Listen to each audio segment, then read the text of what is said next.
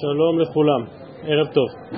אה, אנחנו לפני יומיים סיימנו את הפרק הראשון, אבל בעצם רק הערב אנחנו נסיים את הפרק הראשון, שכן כפי שראינו הסוגיה הראשונה בפרק השני עדיין עוסקת בענייני בפניי נכתב ובפניי נחתם, אה, וכיאה לסוגיה שחותמת את העניין, אז כדי אה, לצלוח את הדף של הערב, אנחנו צריכים באמת לרענן את זיכרוננו בכל אותן נקודות שקשורות לתקנת חז"ל, לומר בפניי נכתב ובפניי נחתם, דהיינו על מחלוקת רבא ורבא, האם החשש הוא שאין עדים מצויים לקיימו, שאינם קיים לשמה, האם כמו שרבא כבר הזכיר, שבעצם בחלוף השנים ובחלוף הזמן כבר כן למדו לשמה, אלא שיש לחשוש האם יחזור הדבר לקלקולו לא יחזור הדבר לקלקולו.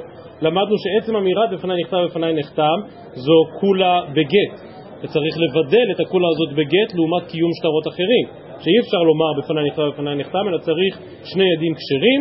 על כל אלה בעצם חוזרת הגמרא בסוגייתנו כדי לברר את המקרים שבמחצית השנייה של משנתנו. אז למדנו אתמול את המחצית הראשונה, כאשר מגיע עד והוא יכול לומר רק בפניי נכתב, או רק בפניי נחתם, או שהוא לא יכול לומר שום דבר, ובכל המצבים האלה ברור שהגט פסול.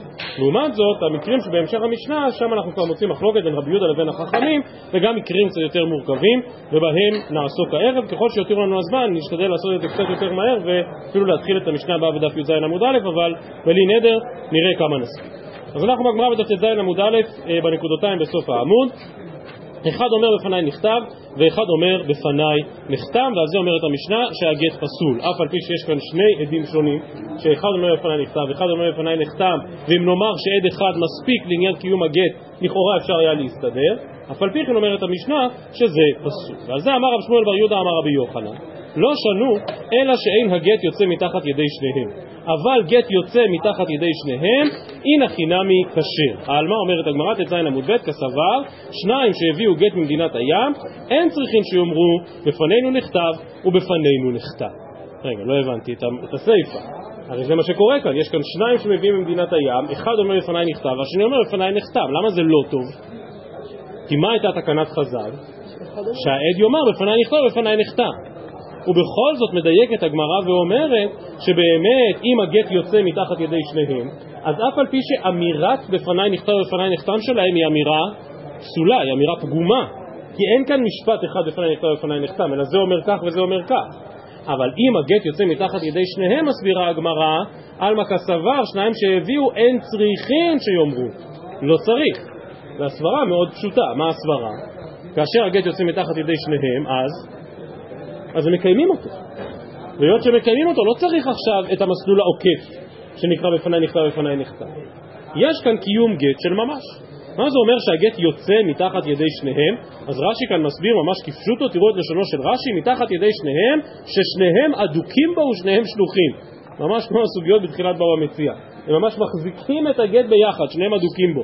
התוספות אומרים לרש"י שכנראה הוא קצת הפריז. התוספות אומרים על רש"י לאו דווקא, שאין צריך שיהיו ממש שניהם אדוקים ואוחזים בגט, אלא ששניהם אומרים שהבעל עשה שניהם שלוחים.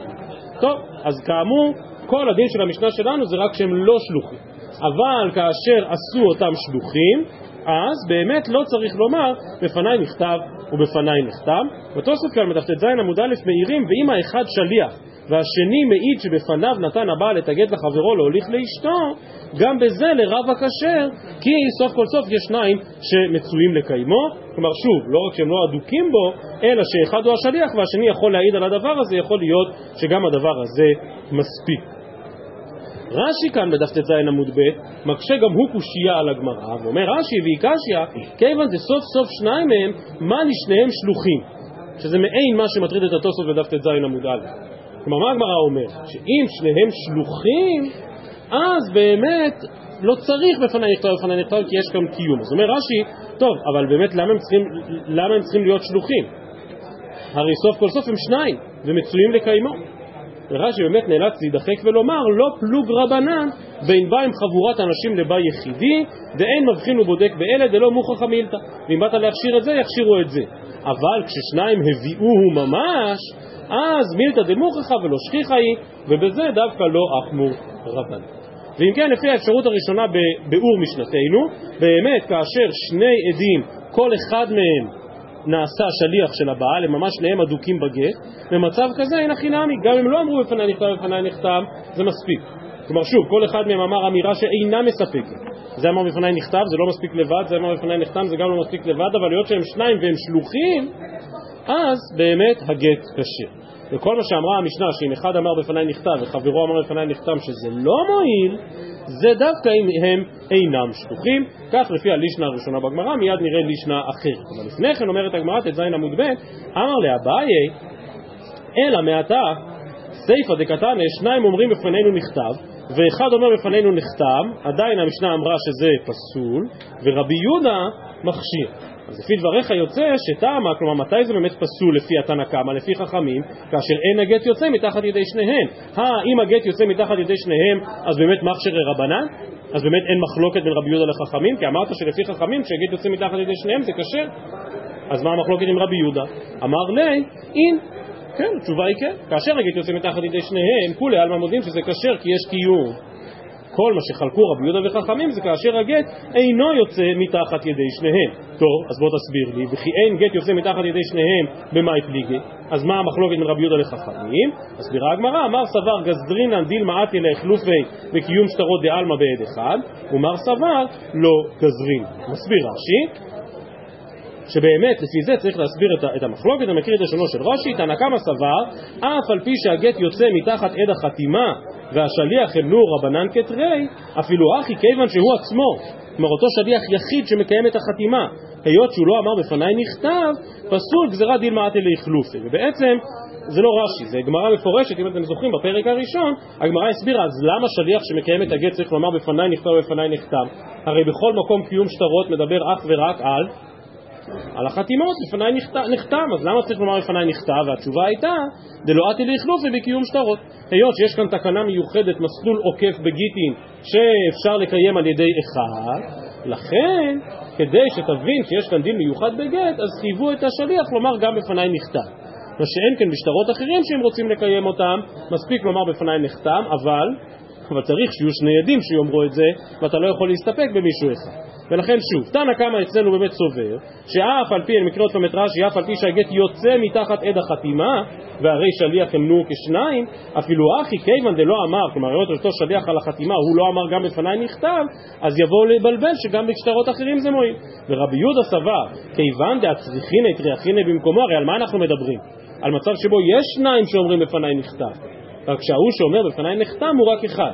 אומר רבי יהודה, כיוון דצריכין תרי אחריני במקומו לעשות הכתיבה, תו לו עטי לאכלופי, ואין חשש לבלבול עם קיום שטרות עד כאן לישנה קמה בסוגיה, שוב, מה החידוש שלה?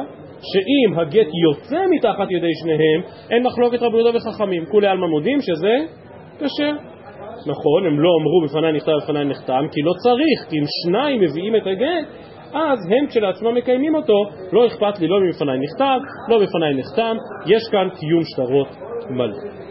אומרת הגמרא, לישנא אחרינה, אפשרות אחרת, הפוכה. לישנא אחרינה אמרלה, אמר שמואל בר יהודה אמר רבי יוחנן, אפילו גט יוצא מתחת ידי שניהם, גם בזה לפי התנא קמא פסול. עלמא כסבר, שניים שהביאו גט ממדינת הים, צריכים שיאמר בפנינו נכתב בפנינו נחתם, ובמשנה שלנו זה לא מתקיים. למה?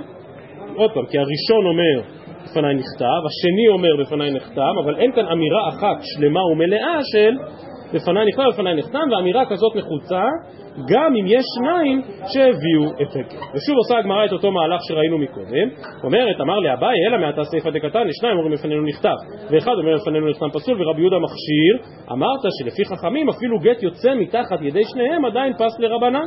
אמר לי, אין, כן, זה בדיוק מה שאמרתי. אז לפי זה במאי כמפלגי, לפי האפשרות הזאת, מהי המחלוקת רבי יהודה וחכמים? אומרת הגמרא, אמר סבר לפי שאין בקיאים לשמה, ומר סבר לפי שאין עדים מצויים לקיימו. חזרנו לתחילת תחילת המסכת, מחלוקת רבא ורבא, ושוב אני מקריא את לשונו של רש"י. אומר רש"י, תנא קמא סבר לפי שאין בקיאים לשמה, כי לכך שניים שהביאו גט צריכים לומר, והני לא כלום אמרו, לא, לא כלום אמרו כדאמרה. כלומר, סוף כל סוף תנא קמא חושש שהגט לא נעשה לשמה. מה, מה עוזר לי כשיש כאן שני אנשים, אפילו היו שניהם שלוחים? מה הם עוזרים לי? אה, ברור, שניים יכולים לקיים את הגט. מה זה, זה לא מספיק לי לקיים את הגט. הרי אני צריך לדעת לפי רבא שגם בקיאים לשמה. כלומר, אני צריך גם עדות על הכתיבה, וזה לא קורה כאן. כי אף אחד מהם לא מעיד באופן שלם בפניי נכתב ובפניי נחתם. לכן לפי התנא קמא זה פסול. ורבי יהודה סבר, לפי שאין עדים מצויים לקיימו, כל החשש הוא רק קיום הגט, ואז הילקח שניים שהביאו גט, הם צריכים לומר ולא אכפת לה. ואם כן יוצא שכל המחלוקת בין רבי יהודה לחכמים היא בעצם מחלוקת רבא ורבא, האם החשש הוא לשמה, ואז שני עדים שיכולים לקיים לא עוזרים לי, כי הם לא פתרו לי את בעיית הלשמה, עד שלא יאמרו בפירוש בפניי נכתב ובפניי נכתב, ואילו לפי רבי יהודה כל הבעיה זה קיום שטרות, וזה אכן מתקיים. אומרת הגמרא, נו, אז אם ככה יוצא, ושוב, אנחנו, כמו שאמרתי, אנחנו חוזרים על הראשונות, אם ככה, אומרת הגמרא, לימא דרבא ורבא תנאי. אז יוצא שאותה מחלוקת רבא ורבא שהעסיקה אותנו שלושה ארבעה דפים בתחילת המסכת, זה בעצם מחלוקת רבי יהודה וחכמים במשנתנו. דוחה הגמרא ואומרת לו, רבא מתארץ כלישנא קמא, רבא יסביר כמו הלישנא קמא, שבאמת כאשר יש שני עדים אז, אז זה מחלוקת בין רבי יהודה לחכמים, למה? כי כל בפניי נכתב בפניי נחתם לפי רבא הוא רק כדי שעדים מצויים לקיימו, וכשבאים שניים ממדינת הים עדים מצויים לקיימו ונפתרה כל הבעיה. דהיינו רבא ילמד את הסוגיה כמו על ישנה קמא, שעל מצב שבו יש שניים אכן אין מחלוקת. ורבא יאמר לך, דכולי עלמא באינן לשמה. אה, אז אם צריך לשמה, אז איך רבי יהודה מכשיר? ואחא במאי עסקינן לאחר שלמדו, ובגזרה שמא יחזור הדבר לקלקולו כמפלגי, דמר סבר, כלומר תנא קמא אף על פי שאין לחשוש לשמה, ואין פה גם בעיית קיום שטרות כי יש כאן שניים. אז לפי תנא קמא עדיין גזרינן שמא יחזור הדבר לקלקולו, ולכן למרות שיש כאן שניים זה עדיין פסול, ומר סבר רבי יהודה לא גזרינן. דהיינו סוף כל סוף, קיום יש כאן, חשש לשמה אין כאן כי כבר למדו לכתוב לשמה, ולכן לפי רבי יהודה זה קשה. שואלת הגמרא, נו, אז אם ככה, וליפלוג נמי רבי יהודה ברישא. הרי על מה חלק רבי יהודה? על מצב שבו שניים אומרים בפניי נכתב, ועוד אחד אומר בפניי נכתב. אבל אמרת שלפי רבי יהודה, שהולך עד הסוף עם רבא, שכל העניין הוא רק לפי שילדים מצויים לקיימו, בעצם אני צריך שני אנשים. אז בואו נחזור למקרה הקודם במשנה. אחד, לא שניים. אחד אומר בפניי נכתב, והשני אומר בפניי נכתב. טוב, סוף כל סוף יש כאן שני אנשים יכולים לקיים את הגט. אז למה רבי יהודה מכשיר כשיש שניים אומרים בפניי נכתב, ועוד אחד בפניי נחתם, סך הכל שלושה? למה צריך שלושה? אפילו כשיש שניים זה קשה. אומרת הגמרא, וליפלוג נמי רבי יהודה ברישא, אומרת הגמרא, הנה חינם, האיתמר עלה, אמר אולה, חלוק היה רבי יהודה אף בראשון. כלומר, רבי יהודה הולך כאמור עד הסוף עם העניין של עדים מצויים לקיימו, ולכן בכל מצב שבו, שני, שבו שניים ויכולים להעיד, עוד פעם, הגט יוצא מתחת ידם וכולי וכולי, כל מה שראינו, אבל במצב כזה, באמת לפי רבי יהודה זה קשה.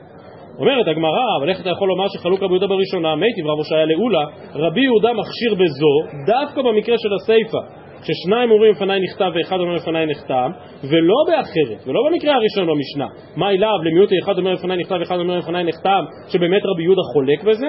לא אומרת הגמרא. כשאמרתי שרבי יהודה חולק ברישא, סליחה, שרבי יהודה מסכים עם הרישא, למיעוטי בפניי נחתם, אבל לא בפניי נכתב. המקרה הראשון הראשון במשנה, המקרים שדיברנו עליהם אתמול. כשיש רק אחד, וגם האחד הזה אומר רק בפניי נכתב, או רק בפניי נחתם. בזה, בזה גם רבי יהודה מודה שפסול. רק צריך לשאול, מה הווה אמינא, למה אני אחשוב שרבי יהודה יכשיר בזה? אומרת הגמרא, סלקדאיתא חמינא. הואיל ולא גזר רבי יהודה גזירה שמא יחזור הדבר לקלקולו, ודילמא אתי ויחלופי בקיום שטרות דעלמא בעד אחד, נמי לא גזר. כלומר, שבעצם רבי יהודה מתנער מכל הנושא של בפניי נכתב ובפניי נכתב. יש עד אחד, נניח הוא אמר בפניי נחתם, מספיק. מספיק, לא צריך יותר מזה. היי תגיד, יבוא להחלוף בקיום שטרות, אתה רואה שרבי יהודה לא חושש לחששות כאלה. כמו שהוא לא חושש שמא יחזור הדבר לקלקולו, ככה גם לא חושש שמא יחלוף בקיום שטרות אחרים. לכן כמה שמלן שלא. כלומר כמה שמלן שעל כל המקרים שדיברנו בהם אתמול, רבי יהודה מודה שזה פסול, כי יש לך רק עד אחד. ולכן הוא אמר לפניי נכתב ולא לפניי נחתם, לפניי נחתם חציו, כל המקרים שדיברנו אתמול, בכל זה רבי יהודה מודה.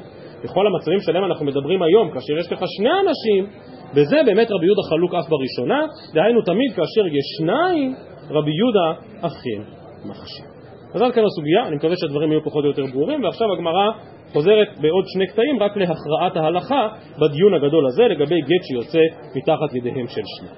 אומרת הגמרא, איתמר נמי, אמר רב יהודה, שניים שהביאו גט ממדינת הים, באנו למחלוקת רבי יהודה ורבנן. דהיינו תמיד כאשר יש שניים, רבי יהודה אכן סבור שאפשר להכשיר.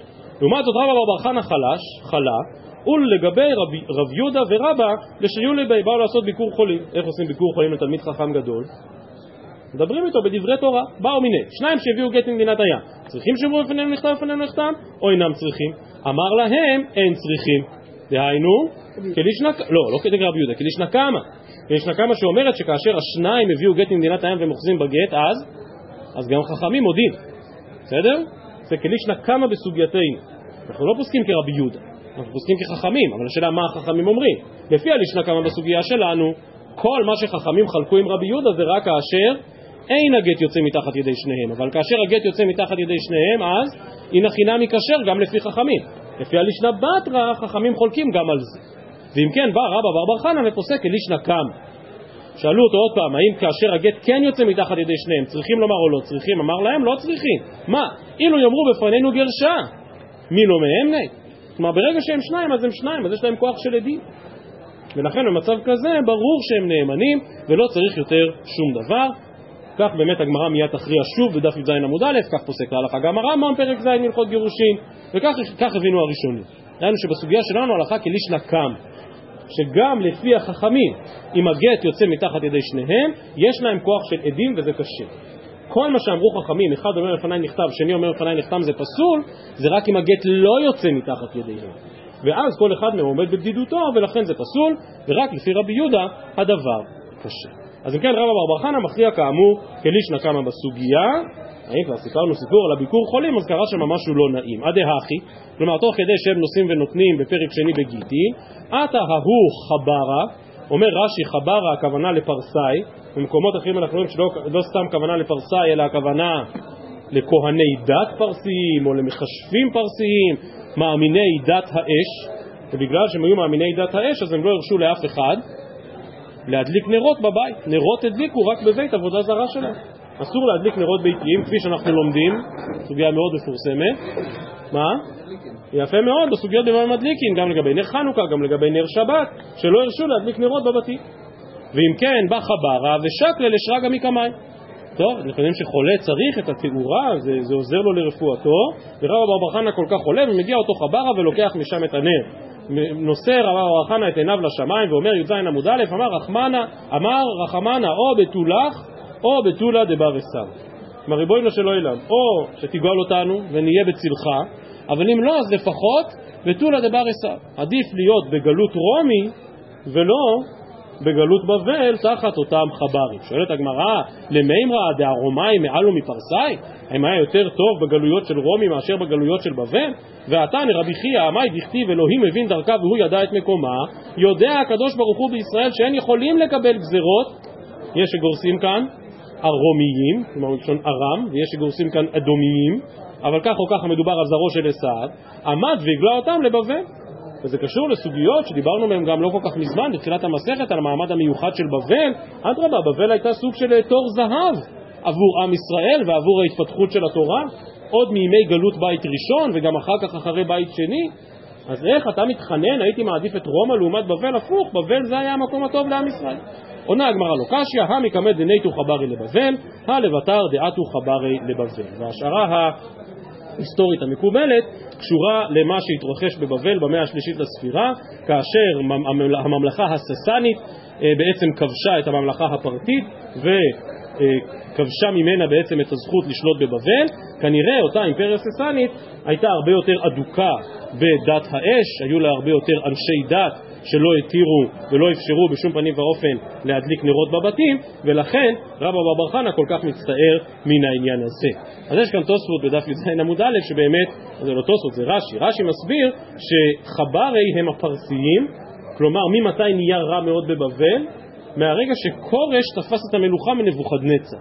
והתוספות כמובן תמהים עליו תמיהה רבה, כי הם מוכיחים מסוגיות אחרות בש"ס וגם מהסוגיה שלנו, שמדובר פה על איזשהו חילופים שקרו בבבל הרבה הרבה הרבה הרבה הרבה אחרי כורש, מאות רבות של שנים. כורש זה תחילת בית שני, פה אנחנו מדברים על 100-150 שנה אחרי החורבן, בתקופתו של רבי יוחנן, ולכן התוספות דוחים את הפירוש של רש"י ואומרים שחברי הם אומה אחת שבאה בימי רבי יוחנן, וכשבאה לבבל הרשיעה את הפרסיים שהיו בבבל ונעשו יותר גרועים מה... רומיים. טוב, אני חושב שאצלנו אחרי אלפיים שנות גלות אין ספק שגם אלה וגם אלה לא היה כל כך טוב להיות בצילם ולנו לא נשאר אלא לבקש מהקדוש ברוך הוא בתולה דידה. כלומר, לא בתולה דבר עשיו, לא בתולה דבר ישמעאל. הממלכה הססנית שלטה בבבל עד לכיבוש המוסלמי במאה השביעית, כאשר, מהשביעית או מהשמינית, כאשר אה, באו ובעצם המוסלמים וכבשו גם את בבל, כמו כל שאר המדינות באזור. טוב, הריאליה התלמודית זה נושא גדול, יש להעריך בו המון. טוב, אז אנחנו רק חוזרים עוד פעם לעוד קטע אחד כאמור שמבסס את הכרעת ההלכה כלישנה קמה בסוגיה, דהיינו שכאשר הגט יוצא מתחת ידי שני עדים, באמת לא צריך יותר שום דבר. אומרת הגמרא י"ז עמוד א' באמצע, אחד אומר לפניי נכתב ושניים אומרים לפנינו נחתם, כשר. אמר רבי עמי אמר רבי יוחנן, לא שנו, אלא שהגט יוצא מתחת יד עד כתיבה, ואז נעשו כשניים על זה וכשניים על זה. כלומר, כאשר, גם במצב כזה, שיש לך שניים שאומרים בפנינו נחתם, לכאורה לא צריך יותר שום דבר, זה, זה שטר כשר לכל דבר, זה קיום שטרות. לא. גם כאן צריך שמי שיביא את הגט יהיה עד הכתיבה, ואז הגט יוצא מתחת ידו של עד כתיבה והוא נאמן כשניים, הוא לא אומר בפניי נחתם, אבל בפניי נחתם יש שני עדים, ולכן בסוף זה יוצא קשה. אמר רבי עמי, אמר רבי יוחנן, אני קורא שוב, לא שונה שהגט יוצא מתחת יד העד כתיבה, ואז העד כתיבה נעשה כשניים על זה, חוץ מזה יש שניים על החתימה, ואז זה קשה. אבל אם הגט יוצא מתחת ידי ידי החתימה, אז עדיין זה פסול כי הם לא אומרים בפניי נכתב, עלמא כסבה. שניים שהביאו גט ממדינת הים, צריכים שיאמרו בפנינו נכתב, בפנינו נכתב, וכאן הם לא יכולים להגיד את זה. כי אותם שניים יודעים רק בפניי נכתב ולא יודעים להגיד בפניי נכתב. אמר לי רבי אסי, אלא מעתה, רישא דקתניא, שניים אומרים לפנינו נכתב, ואחד אומר לפנינו נכתב פסול, ורבי יהודה מכשיר. אתה רוצה להגיד שאפילו גט יוצא מתחת ידי שניהם, גם כן פסלי רבנן? כמו הלישנא בתרא שראינו מקודם, אמר לי, אין, כן, באמת חכמים, גם כשהגט יוצא מתחת ידי שניהם פוסלים, עד שיאמרו בפירוש, בפנינו נכתב ובפנינו נכתב. זה אומר שרבי עמי, השם רבי יוחנן מכריע כלישנא בתרא. זימנין אשכחי דייתי וכאמר, אפילו גט יוצא מתחת יד די החתימה, גם כן כשר. כלומר, עד אחד מעיד על הכתיבה, אבל הוא בעצם לא פונקציה פה, כי גט לא יוצא מתחת ידו, אז, אז איך עד אחד יכול להעיד? ובכל זאת הגט יוצא מתחת ידי ידי החתימה, ואף על פי כן זה כשר. עלמא כסבר, לפי הלישנה הזאת, שניים שהביאו גט ממדינת הים, אין צריכים שיאמרו בפנינו נכתב, בפנינו נחתם. אמר לרבי אסי, אלא מעתה רשת דקתני, שניים אומרים בפנינו נכתב, אחד אומר בפנינו נחתם פסול ורבי יהודה מכשיר, טעמא דין הגט יוצא מתחת ידי שניהם. הגט יוצא מתחת ידי שניהם, הנה חינם ממכשירי רבנן, אמר לי, אין, בדיוק כמו לישנה קמה שכאשר הגט יוצא מתחת ידי שניהם זה כשר. אמר לי, ואז זימנין לא אמרת לנחי, בסבב הקודם כשלמדנו גיטין, אז אמרת בדיוק ההפך. אמר לי, יתד היא שלא תימות. מותר גם לי לשנות את דעתי.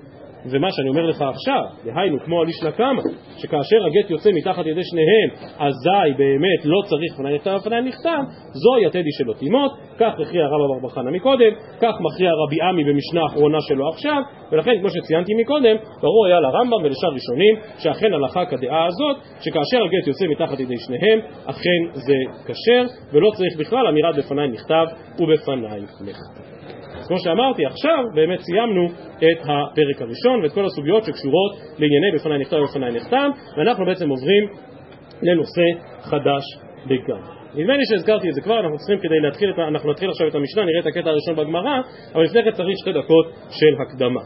כשהתחלנו את אה, לימוד המסכת, אני חושב שדיברתי על זה שבאמת אה, מסכת גיטין היא מסכת לא כל כך מסודרת, מתחילה מאיזשהו פרט מאוד נקודתי של בפניי נכתב ובפניי נחתם, כל מה שדיברנו בהרחבה, ורק אחר כך עוברים לדבר על נושאים יותר עקרוניים. כמו כן הזכרנו את ההבחנה שבין מסכת גיטין לבין הלכות גירושין שברמב"ם. כלומר גירושין זו התופעה, גיטין זה רק האמצעי, איך בעל מגרש את אשתו בעזרת גט, מה פירוש המילה גט?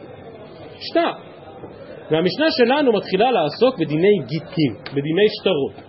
אין כאן דיבור על גירושין. הסוגיות שקשורות לגירושין ולכריתות יידונו לקראת סוף המסכת. המשנה הזאת מתחילה לדבר על מה זה גט, או במילים אחרות, מה זה שטר. וכאשר אני למדתי גיטין בישיבה אצל מורנו הרב ליכטנשטיין, זיכרונו לברכה, אז התחלנו את המסכת מהמשנה הזאת. את כל מה שיש מדף ב' עד כאן למדנו בסדר ערב, בשיעורי בקיאות, ו... את לימוד העיון של המסכת בתחילת זמן אלול התחלנו מהמשנה הזאת בדף י"ז עמוד א', כאשר בעצם תחילת לימוד מסכת גיטין היה מכמה וכמה שיעורים של הרב על הלכות שטרות בכלל. מה זה שטר, מה אופיו, מה עניינו, כיצד הוא פועל, משום שכאמור הסוגיות הללו עוד לא מתחילות לדבר גירושין, אלא מדברות גיטין.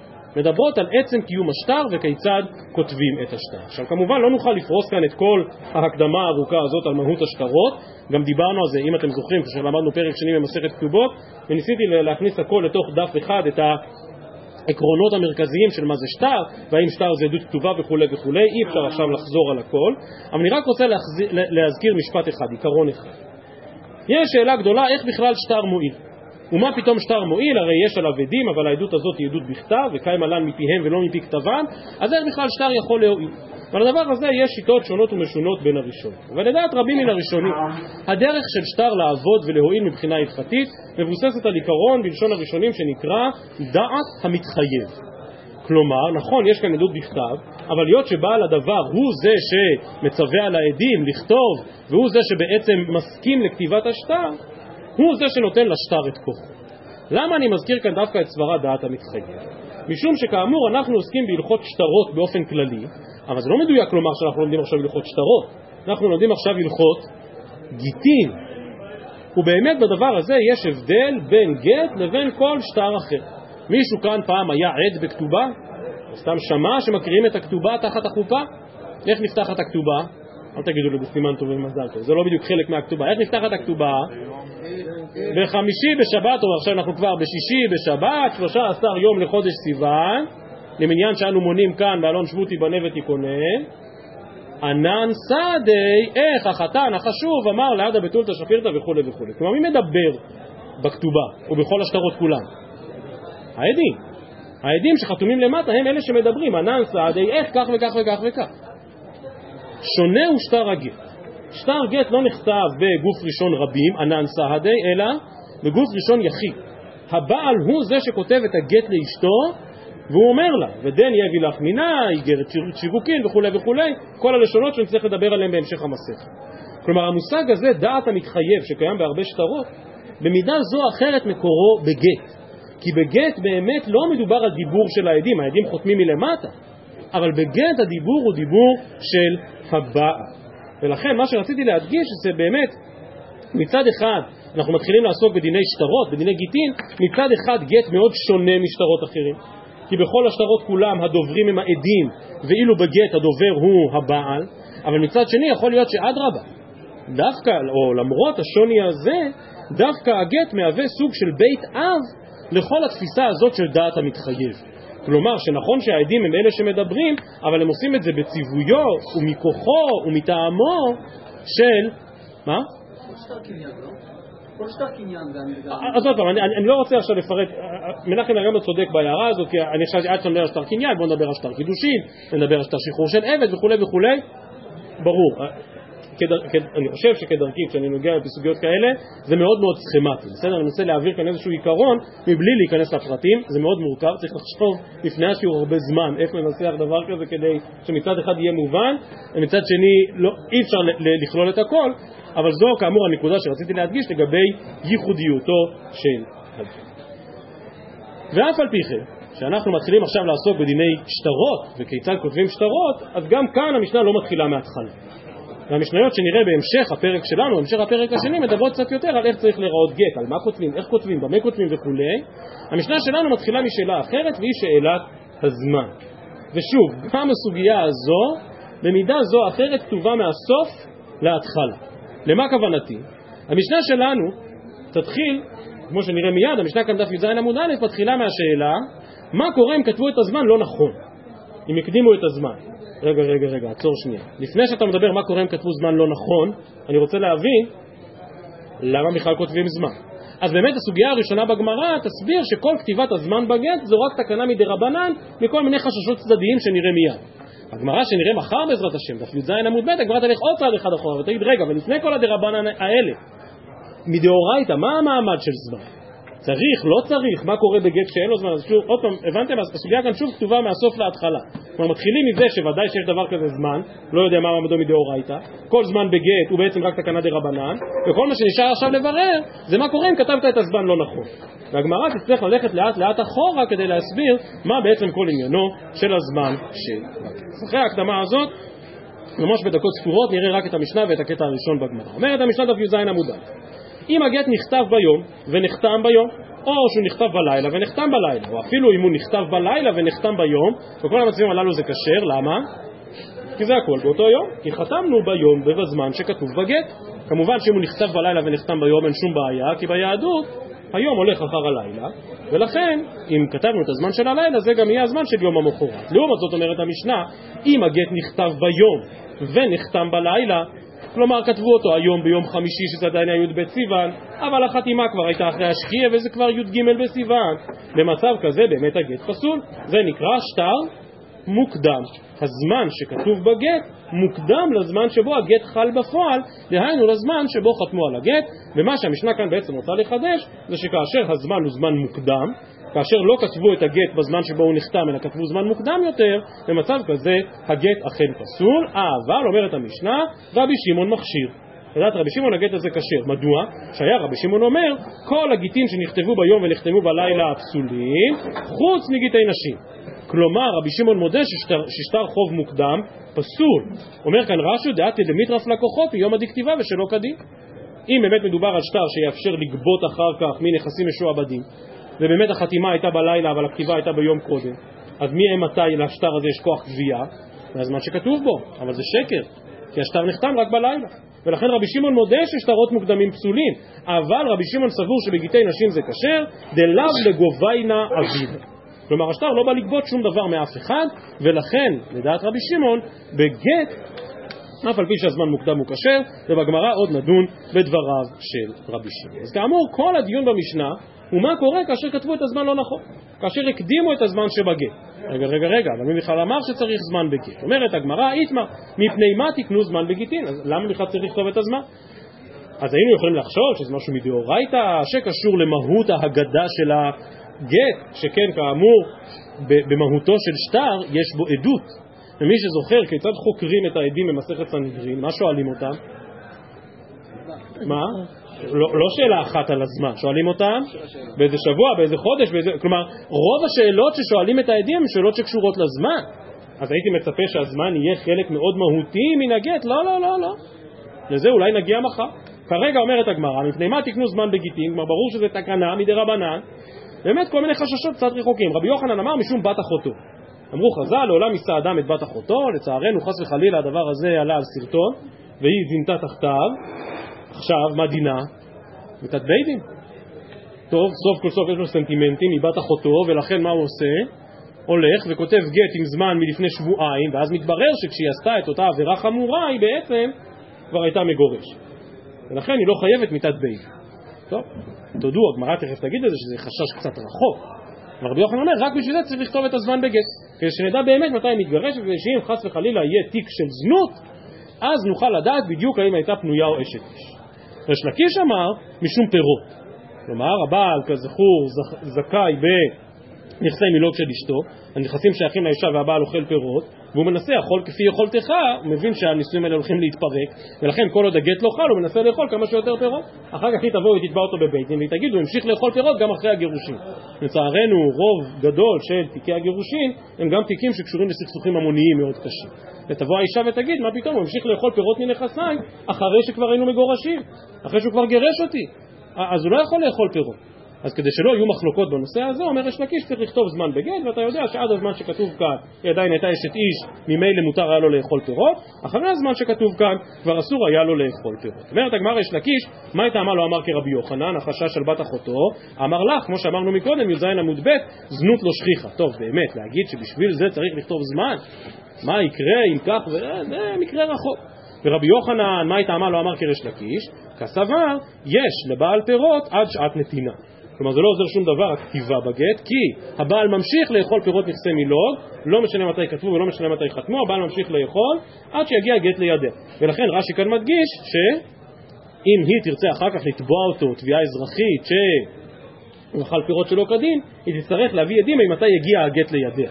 כי עד אז באמת היה לו זכות לאכול פירות, ולכן רבי יוחנן לא מסביר כמו ריש לקיש. אומרת הגמרא מישנה מה לריש לקיש, משום אחי כמחשי רבי שמעון. הכל מובן, כי רבי שמעון, כמו שנראה בהמשך, רבי שמעון סבור שבאמת עניין אכילת פירות, הבעל לא ממשיך לאכול פירות עד שעת נתינה, אלא מרגע שנתן עיניו לגרשה, לצורך העניין מרגע שכתב את הגט, אפילו אם הוא לא חתם אותו, כבר הבעל לא אוכל פירות, נכסה מילו.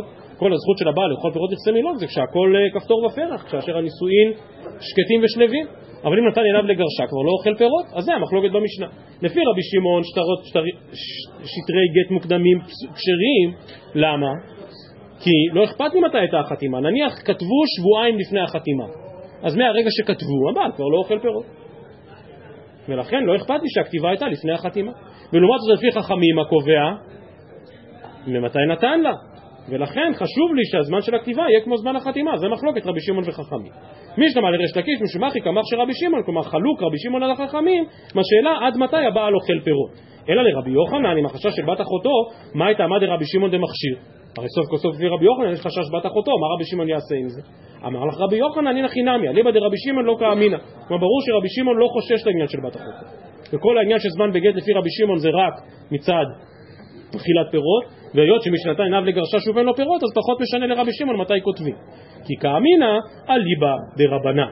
אז שואלת הגמרא לאידך גיסא, נו, אז בישלמה לרבי יוחנן, היינו דאיכא בין רבי שמעון לרבנן, כלומר לפי רבי יוחנן זה גוף, המחלוקת רבי שמעון וחכמים, למה תקנו זמן בגט? משום בת אחותו לפי חכמים, משום פירות לפי רבי שמעון. אלא לריש לקיש, מה איכא בין רבי שמעון לרבנן, אז מה בעצם המחלוקת ביניהם? אומרת הגמרא, כמו שהסברנו מקודם, פרא דמשעת כתיבה ועד שעת חתימה איכא בניו. כלומר באמת כל הסיבה שכותבים זמן זה רק כדי שהבעל לא יאכל פירות שלא כדין, השאלה עד מתי הבעל יכול לאכול פירות. וזה בדיוק הנפקא מינה כמו שהסברנו מקודם. שואלת הגמרא ובזה מסיימים, מהי איכא בין רבי שמעון לרב... אה, סליחה, אומרת הגמרא ואיפכא שמינן להו, כלומר לרבי יוחנן וריש לקיש דאיתמא, ממתי מוציאים לפירות? רבי יוחנן אמר מהרגע שכתב, שזה מה שריש לקיש הסביר ברבי שמעון, וריש לקיש אמר רק משעת נתינה. אומרת הגמרא אין ברירה אלא איפוס. באמת צריך להפוך את הדעות כדי שדברי רבי, ש... רבי יוחנן וריש לקיש יתאימו עם האופן שבו הם לומדים את מחלוקת רבי שמעון וחכמים. כאמור, המשפט הבא בגמרא, תדלג הגמרא למשנה ממש ממש בסוף המסכת בדף פ"ו, ודרכה תנסה לשאול, רגע, אבל מה מעיקר הדין? מדאורייתא, צריך זמן? לא צריך זמן? האם הזמן באמת מהותי לגט או לא מהותי לגט, כל אלה ועוד, בעזרת השם מחר, ערב טוב לכולם.